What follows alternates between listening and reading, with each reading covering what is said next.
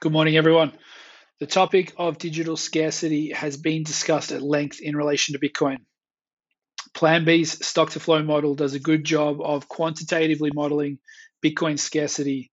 To quote Plan B, quote, surely this digital scarcity has value, but how much?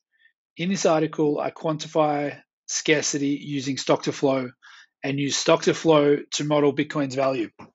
There's a link to the model if you've not seen it highly recommend you take a look.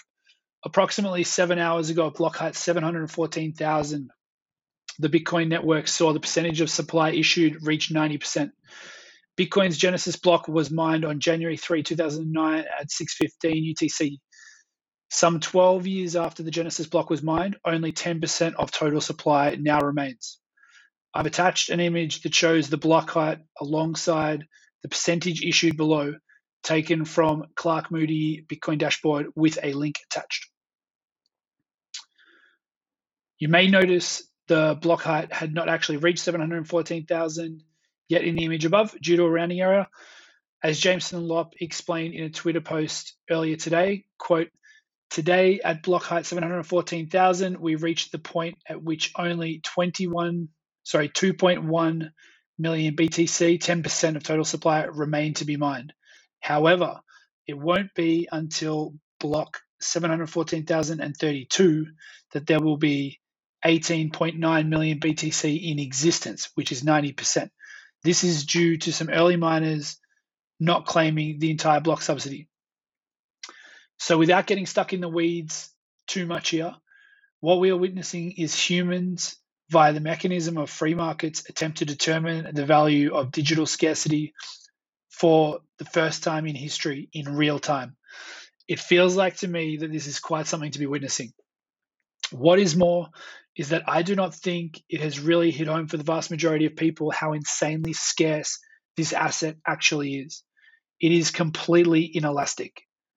This concept almost feels alien to us in the developed world in, in some respects. We have such a level of outrageous convenience in today's world where it's almost impossible for most to truly grasp.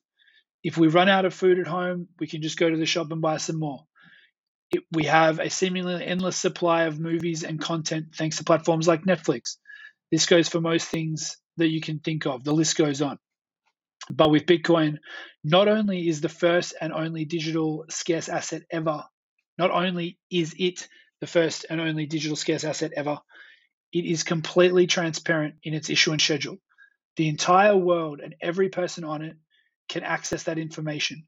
It is not hidden, secretive, or governed by a central authority or only known to people with a certain level of access, power, or influence. It is completely open, public, and programmatically deterministic. It is in the system's very nature to be this way, completely by design. So we know only 10% of Bitcoin's total supply is left to be mined. We also know roughly how long until this remaining supply comes online, although it is not until the year 2140 that the last Bitcoin block reward will be issued. The vast majority will be mined well ahead of this point.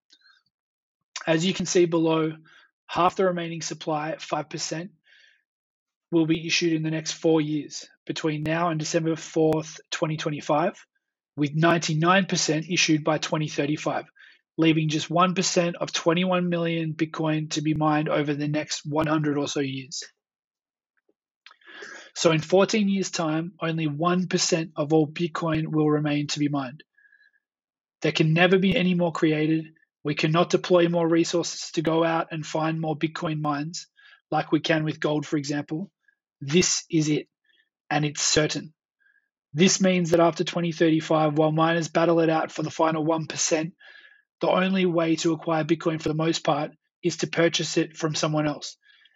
And a significant percentage of people hodling Bitcoin aren't selling ever. To me, this, this screams of a supply shortage like nothing we have ever seen before. The only way to acquire Bitcoin will be for the price to continue to rise until it triggers supply from old hands to come onto the market and transact to new hands that threshold will be different for different people, obviously. All I know is that despite this information being fully public and transparent, I do not think at $47,000 the majority of individuals or investors have properly digested this reality. It is going to be very interesting to see how it plays out as the market and the world tries to assign a price tag to the first and only truly scarce digital asset in real time. It feels like a privilege to have a front row seat to see how this plays out. As always, wishing you all the best and hope you have a great day.